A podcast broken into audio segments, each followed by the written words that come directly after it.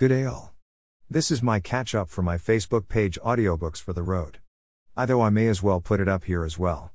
Being off the road has meant no need for audiobooks and whilst I have been reading, it is not the same, perhaps better with the time, but on the road, I miss my reading. I read all the industry press and much online from overseas, again about industry to keep in the loop, and this of course takes a lot of time and leaves little time for reading for enjoyment. But my audiobook page and the reviews of what I have read was enjoyed by some and has been very quiet while I was off. Many of you as drivers will still have been on the road. If all goes to plan, I will be back on the road after next weekend in a brown Pilones Kenworth till the new TIV Prime mover comes in about three or four weeks. They say good things come to those who wait, and it has been a long and busy one.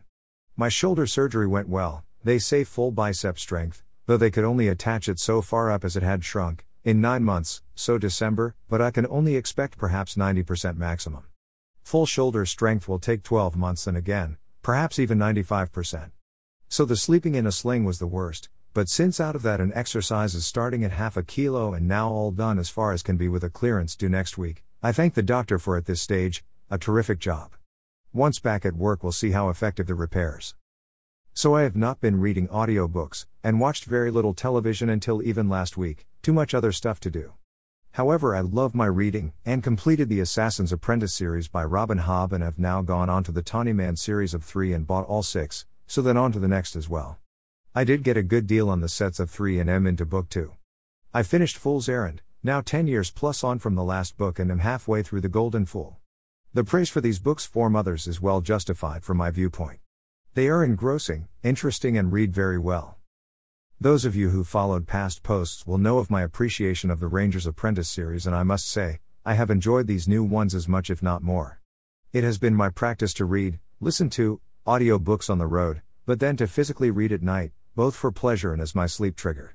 In this job, the hours and where you are vary so much, it can sometimes be hard to get to sleep.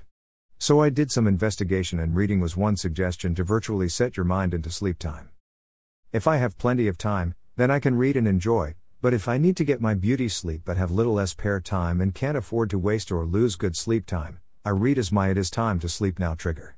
Sometimes I will barely read a page and be nodding off, other times it is a bit longer, but as someone who has loved reading most of my life, it works for me. So once back on the road, I will have the following books in the series to keep me going for quite a while. I just wanted to touch base, hope you have all kept safe and apologize for not being there for you.